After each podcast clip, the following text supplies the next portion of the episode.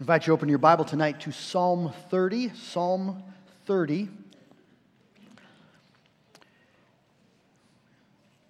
A psalm of David. The title reads A Song at the Dedication of the Temple. The title of my message tonight is A Psalm of the Rescued. A Psalm of the Rescued.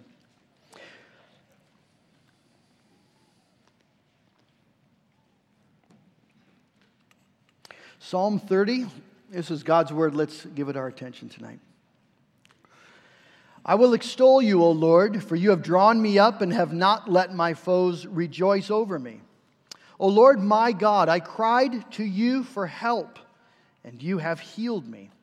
O Lord, you have brought up my soul from Sheol. You restored me to life from among those who go down to the pit. Sing praises to the Lord, O you his saints, and give thanks to his holy name. For his anger is but for a moment, and his favor is for a lifetime. Weeping may tarry for the night, but joy comes with the morning. As for me, I said in my prosperity, I shall never be moved. By your favor, O Lord, you made my mountain stand strong. You hid your face, I was dismayed. To you, O Lord, I cry, and to the Lord I plead, I pled for mercy. What profit is there in my death if I go down to the pit? Will the dust praise you? Will it tell of your faithfulness? Hear, O Lord, and be merciful to me. O Lord, be my helper. You have turned for me my mourning into dancing. You have loosed my sackcloth and clothed me with gladness, that my glory, or you could also translate my soul, may sing your praise and not be silent. O Lord my God, I will give thanks to you forever. Let's ask the Lord to bless his word. God in heaven, these words were written a long time ago, but I thank you that the truths remain just as true today. That you are a God who helps the helpless. Uh, that, Lord, you are the God who um, rescues your people. And you've done so marvelously in Jesus. I pray that we would see him tonight, and we pray it in his name. Amen. Uh, my experience when I come to uh, say, okay, what am I going to preach on? We're going to do Psalm, whatever the Psalm is, almost every time uh, I'll, I'll, read the Psalm and I'll think, I have no idea what that Psalm is about. Uh, but once you start uh, digging into it and sort of peeling it back, the Psalms don't, if you just read through the Psalter, you'll, you'll sense that the, they start sounding similar. But everyone has a story to tell. Um, and everyone is uh, wonderfully applicable to the, to the Christian believer today. This here's a, a, clearly a psalm of praise, thanksgiving. David is, is um, writing out of his joy in God. And, and he's writing because he's been through a traumatic experience. Uh, the Psalms are that, right? They're, they're David or the other authors uh, it, their, their expressions and experiences as they live their life of faith. And here we have just another testimony of a, of a sinful man who's been um, graciously, mercifully helped and rescued by a loving and faithful God. Uh, it, just remember the Psalms aren't um, David's just hobby. Well, he kind of likes to do poetry on the side. He's got this, this kingdom run and it's very stressful, but every once in a while he likes to just get away and, and uh, let the muse strike him, right? And write a little poetry. It's not a hobby. Uh, this is, these are David's prayers as he walks this life, uh, looking to, leaning on, needing um, the God that has saved him. And he writes these psalms so often under some experience of crisis. Maybe it, will be that enemies are literally attacking him, like we read in Psalm 7 O Lord my God, in you do I take refuge. Save me from my pursuers and deliver me, lest like a lion they tear my soul apart, rending it in pieces with none to deliver. David had enemies who wanted to kill him. Saul, remember, was after him. But other times it would be an experience of a mighty, majestic storm, as we saw in Psalm 29. And as the thunder reverberates over the Mediterranean, David hears the voice of the Lord. Uh, the Psalms are the songs of a man who was spiritually awake, sensitive to the reality of God, and, and so communed with God. But sometimes, as is the case of all God's people, Sometimes he forgot. Sometimes he got callous, got spiritually careless. And Psalm 30 is a story about that time, a time when David forgot about the Lord. We're going to look at this under three um, sort of ways of, of, looking at this psalm. First, we're going to just read it as David's psalm, David's testimony.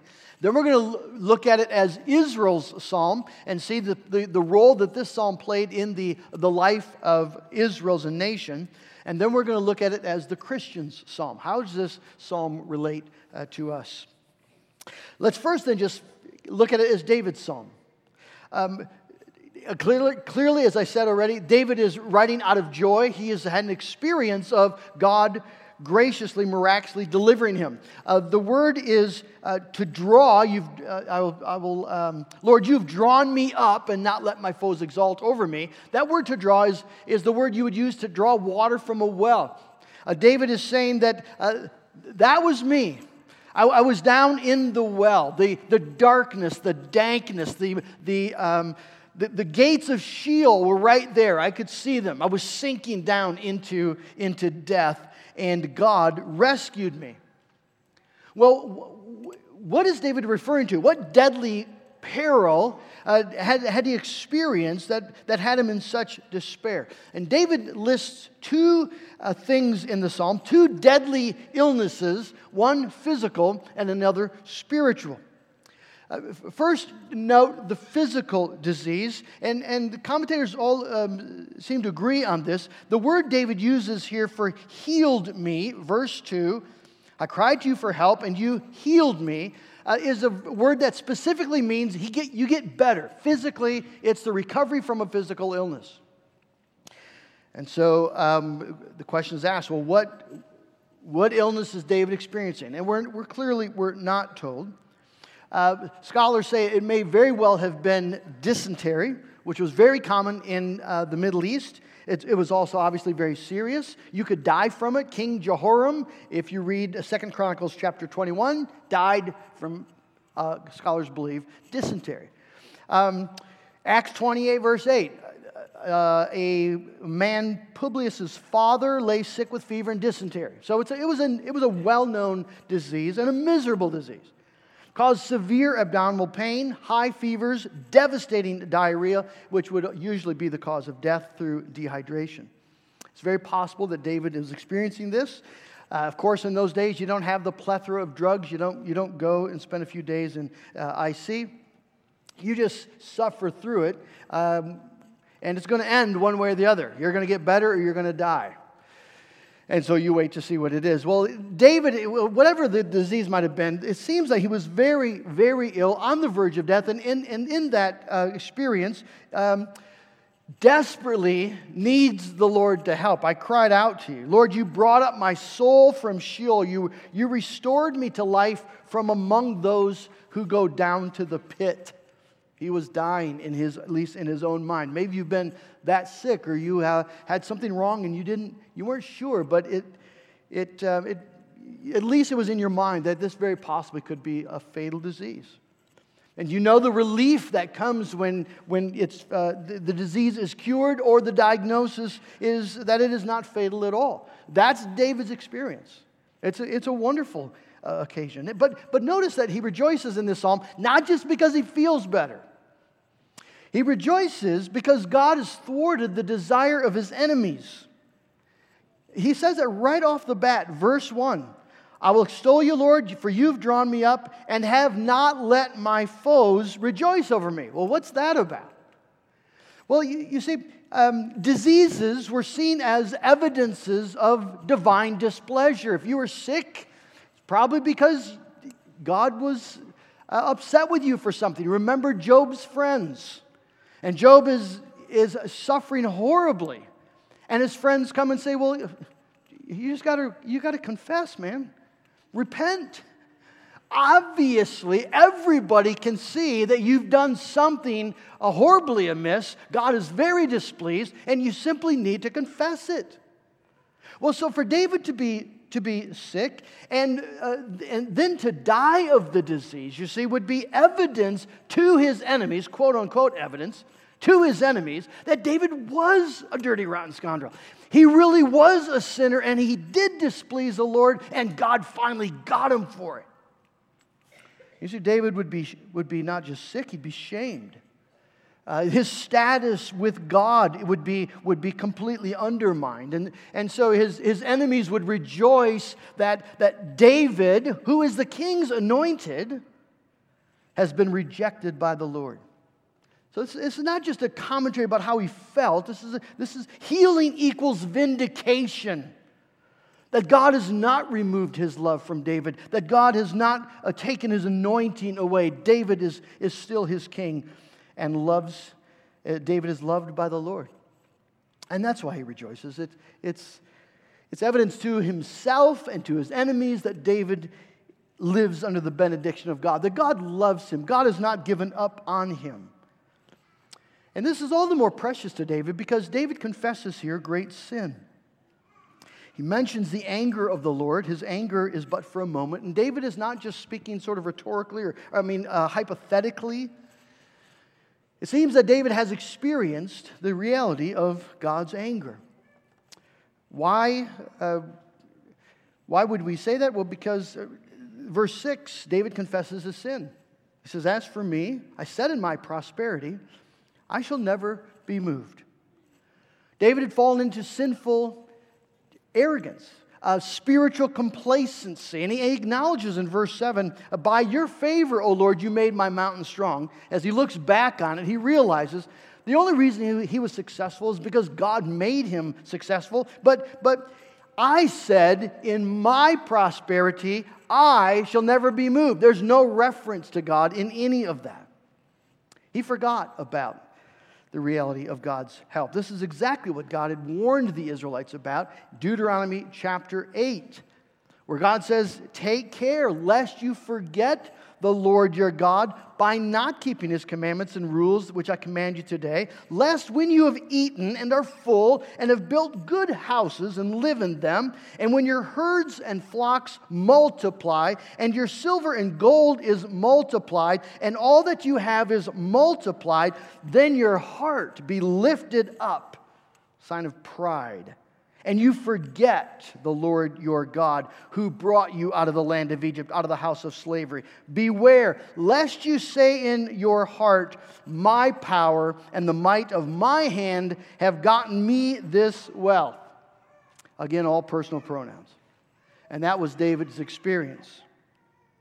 I said in my prosperity, I shall never be moved. It's a very wicked thing. In fact, David in Psalm 10 says this is exactly what the wicked say. Psalm 10, verse 4 In the pride of his face, the wicked does not seek him, God. All his thoughts are, There is no God. He says in his heart, I shall not be moved. Throughout all generations, I will not meet adversity. David is saying exactly what the wicked say. You see, David's confessing, I was living like a functional atheist. I was the fool who says in his heart, There is no God. I was this, this uh, proud, uh, arrogant man who took all the credit for all the blessings. That was David. And then God hid his face. Verse 7 You hid your face, and I was dismayed, undone.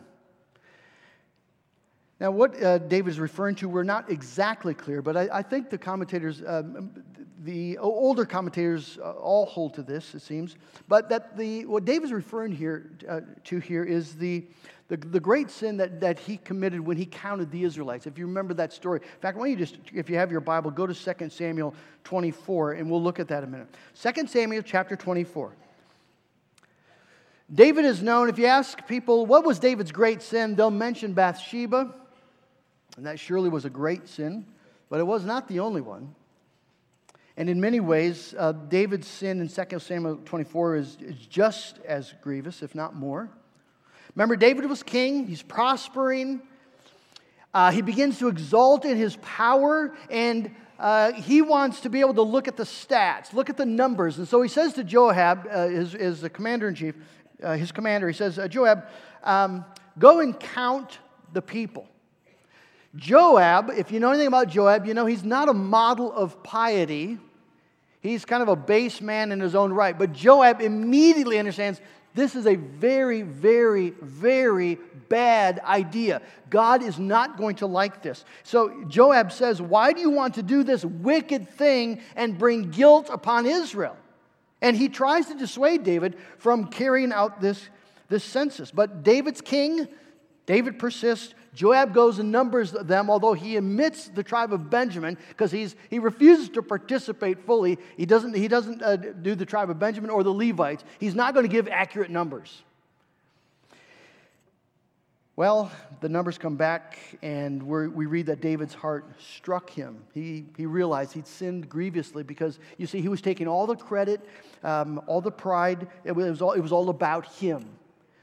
And his confidence was going to be in his army, how many men he could assemble for war. So he confesses his sin to the Lord, but the Lord disciplines him nonetheless. And so God sends a, a prophet, Gad, and, um, and Gad says, Here's what the Lord says you can, you can take your pick of three, one of three punishments. You can have uh, three years of famine. You could have three months of being forced to flee from your foes as they, as they come after you with the sword, or three days of, three days of, of plague, um, like the plagues of, of Egypt. Well, David says, I'm not going to pick any of them. I'm going to just cast myself on the mercy of the Lord. And so he throws himself on the mercy of the Lord. God sends the plague, 70,000 Israelites die. When David saw the anger of the Lord, he begs for mercy. And then we'll pick it up in 2 Samuel 24, if you're with me, verse 18. 2 Samuel 24, verse 18. Gad came that day to David and said to him, Go up, raise an altar to the Lord on the threshing floor of Araunah the Jebusite. So David went up at Gad's word as the Lord commanded. And when Araunah looked down, he saw the king and his servants coming on toward him. And Araunah went out and paid homage to the king with his face to the ground. And Araunah said, Why has my lord the king come to his servant? David said, To buy the threshing floor from you in order to build an altar to the Lord that the plague may be averted from the people. The only way this plague was going to be stopped was through a sacrifice.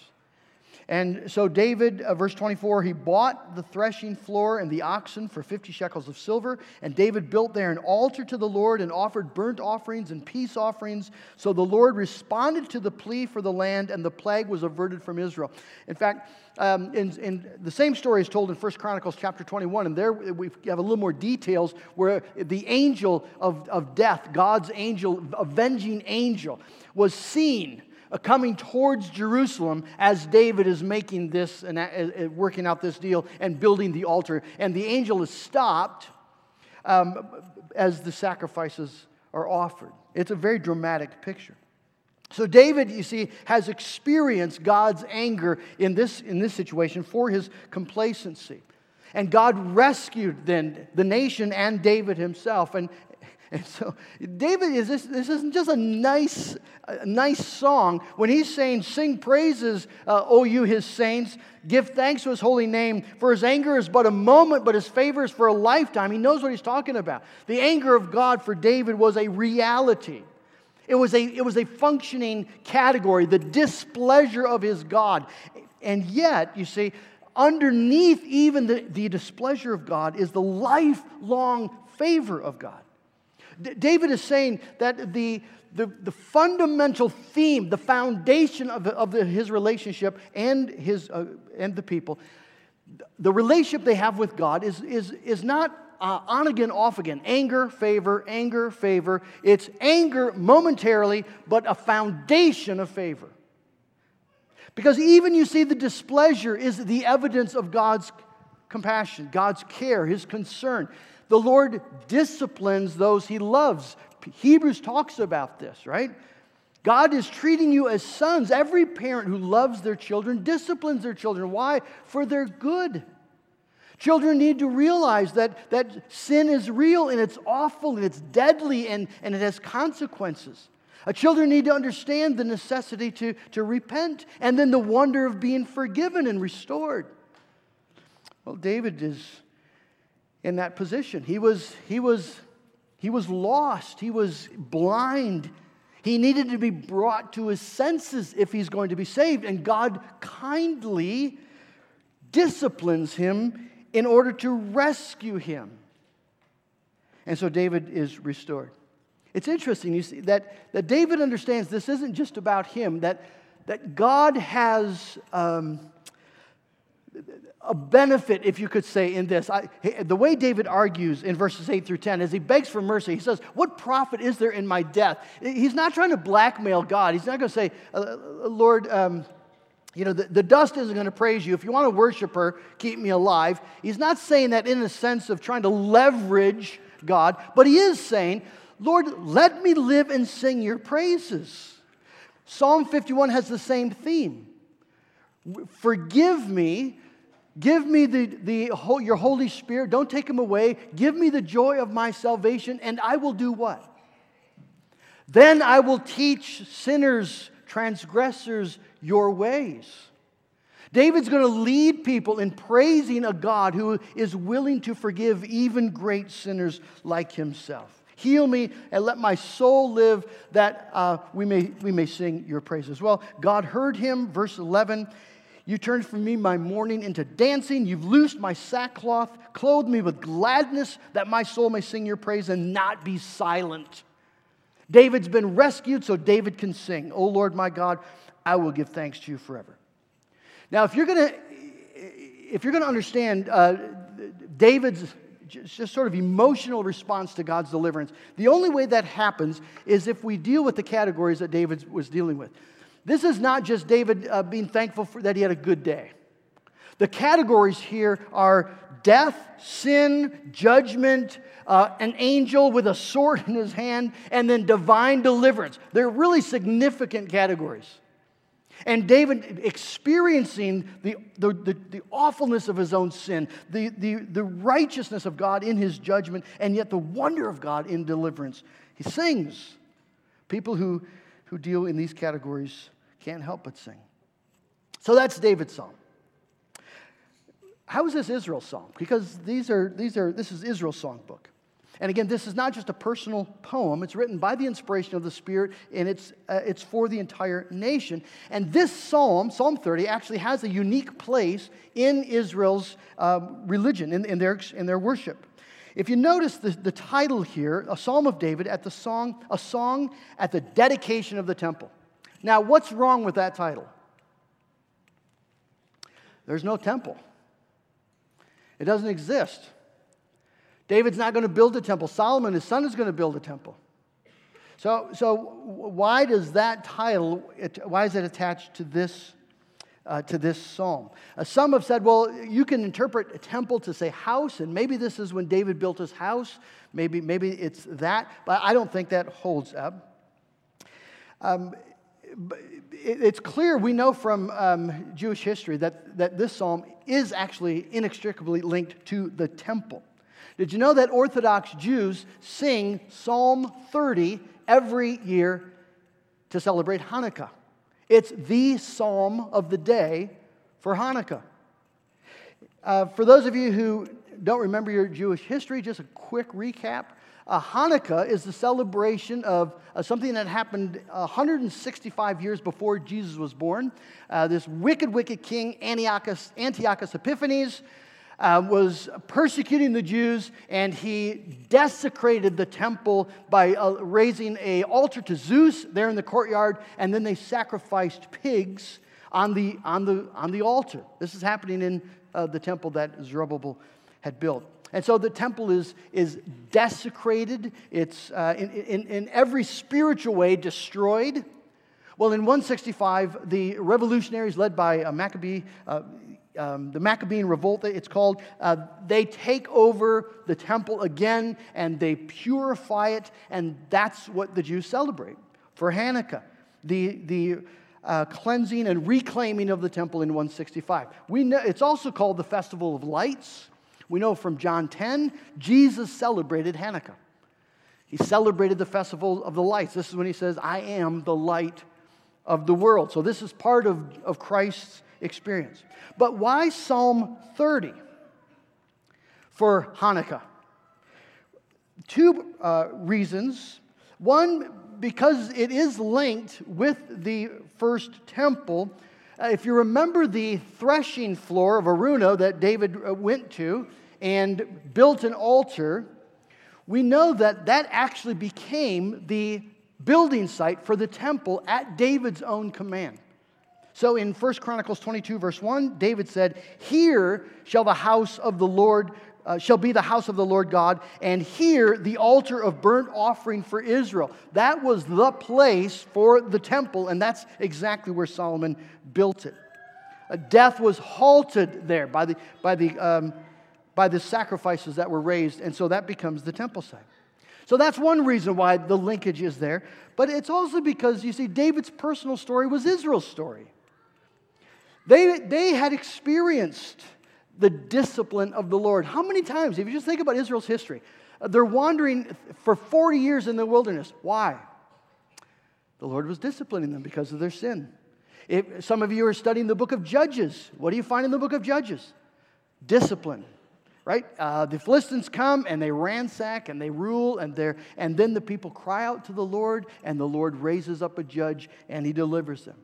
So, this, they're little kids growing up uh, in, in, the household of the Lord and they're being disciplined, and yet the favor of God is the, is the constant theme. And so David's psalm here is the psalm of the people of God. But the beauty, you see, is that the temple is the final full evidence of that favor.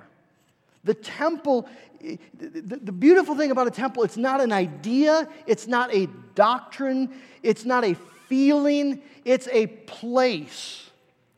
And it stands for the presence of God. He's there in the temple between the cherubim. It stands for the blessing of God, that, that Israel and God are in this relationship.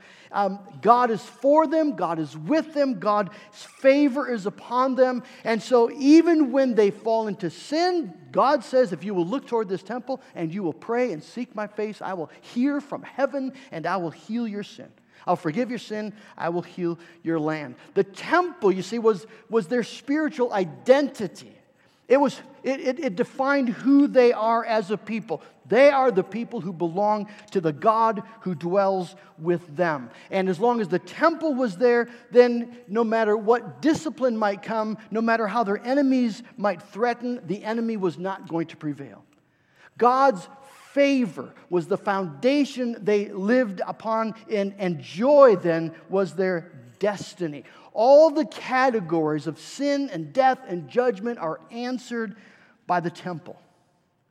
God is for us, God is with us. And so that's why Israel, Jews still, every Hanukkah, sing Psalm 30. How is this the Christian psalm? And we'll wrap with this. Well, it's Christian song because this is our testimony too. If you've been a Christian for any period of length at all, you know that uh, you know the, the disciplining hand of God. You, you know that um, there are times when you get spiritually complacent and you just sort of wander off. Uh, your heart becomes proud and hard and careless. And, and because God loves you, God inter, intercedes, intervenes with your life. He hides His face. He he shatters your pride. He lets you fall maybe into a grievous sin or brings you into some trial. In some way, in, in His perfect wisdom, God knows how to do this. He just knows how to, hey, hey wake up. Snap out of it. Uh, he reminds us who we are. We are creatures made of dust. We are sinful people who sin against all that we know to be true. Uh, we are people who, left to ourselves, would throw God away in a moment. Uh, we're people who cannot keep ourselves alive physically or spiritually. And, and we just need to be reminded of that. Isn't it wonderful how God, again, He knows exactly how to do this?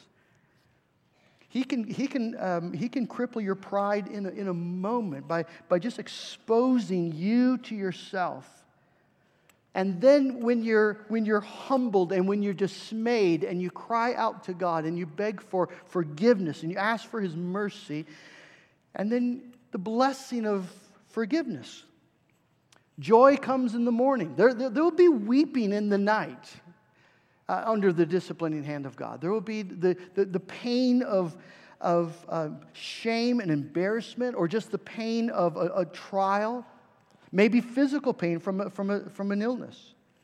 There'll be spiritual darkness and sadness because we've offended the God that we love and, and we've hurt other people and we can't undo it. We can't make it right. But joy comes in the morning. Maybe it's just a time of prayer as you're before the Lord and you're praying, and, and um, the Spirit just testifies with your spirit that you're forgiven.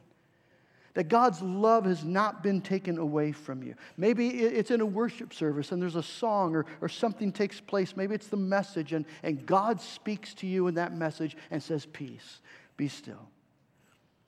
Uh, Maybe the Spirit just brings a biblical promise to mind. You find that in Lamentations 3. Yet this I call to mind, and therefore I have hope. The steadfast love of the Lord never ceases, His mercies never come to an end.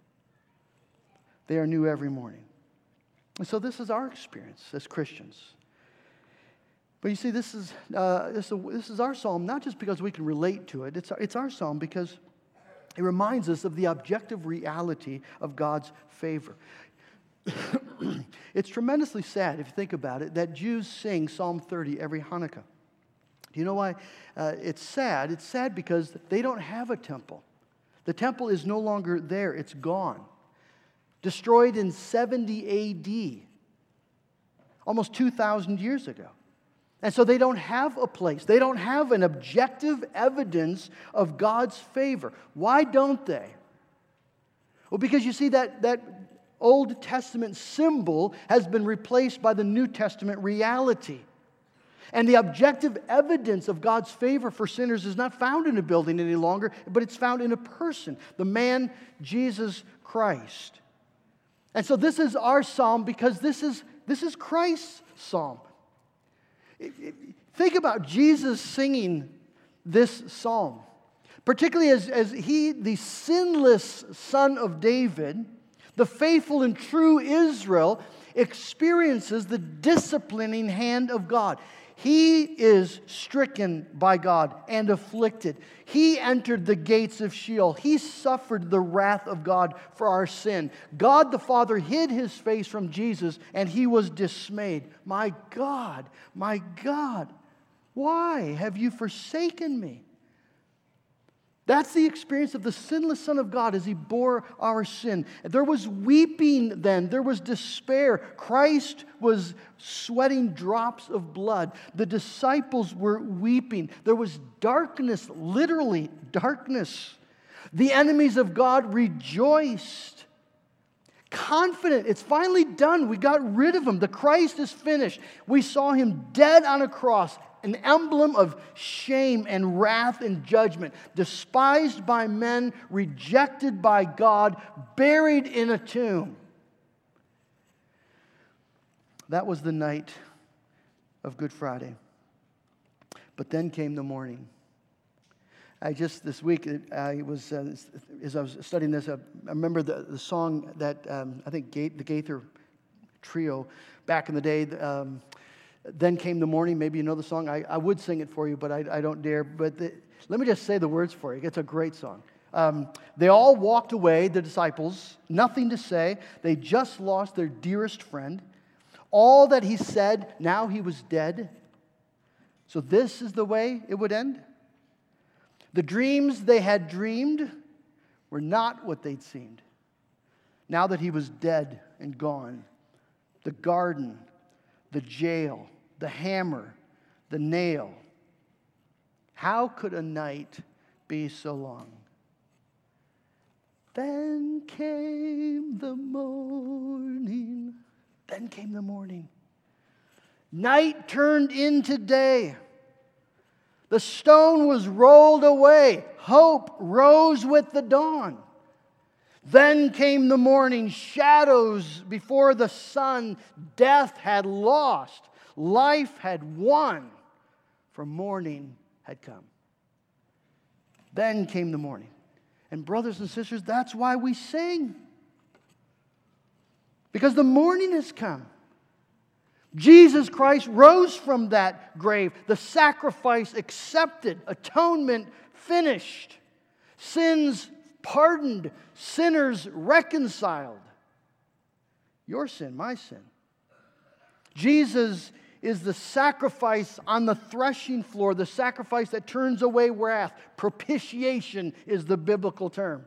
But that's what happens. It's, it's, the, it's the sacrifice that stops death in its tracks. The death that deservedly was coming your way and coming my way has been stopped by the hand of God as the sacrifice of Jesus Christ has been offered up. And so you see, we have an objective reality to point to, not a temple, something far greater than a temple Jesus Christ Himself and we can enter with boldness and confidence. Paul, the writer of Hebrews in Hebrews uh, chapter 10, let me just quickly read that for you. Uh, Hebrews 10, verse 17. Then he adds, I will remember their sins and their lawless deeds no more. Have you committed lawless deeds? Things completely over the line, off limits, out of bounds, an offense against God. Have you done that? Yes, you have. Of course you have. I will remember that, God says, no more. Where there is forgiveness of these, there is no longer any offering for sin. The offering happened once for all. Therefore, brothers, since we we have confidence to enter the holy places by the blood of Jesus, by the new and living way that He opened for us through the curtain that is His flesh. And since we have a great a priest over the house of God, let us draw near with a true heart in full assurance of faith, with our hearts sprinkled clean from an evil conscience and our bodies washed with pure water.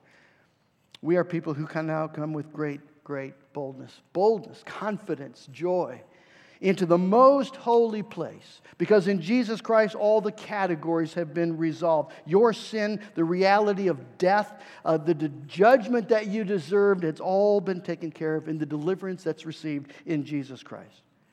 And in Jesus Christ, now we have the, the objective evidence of God's eternal favor. Your enemies will not exult over you. Isn't that good to know? Because, man, they would love to. The world and the flesh and the devil would love nothing more than to see you fall, to see you lost.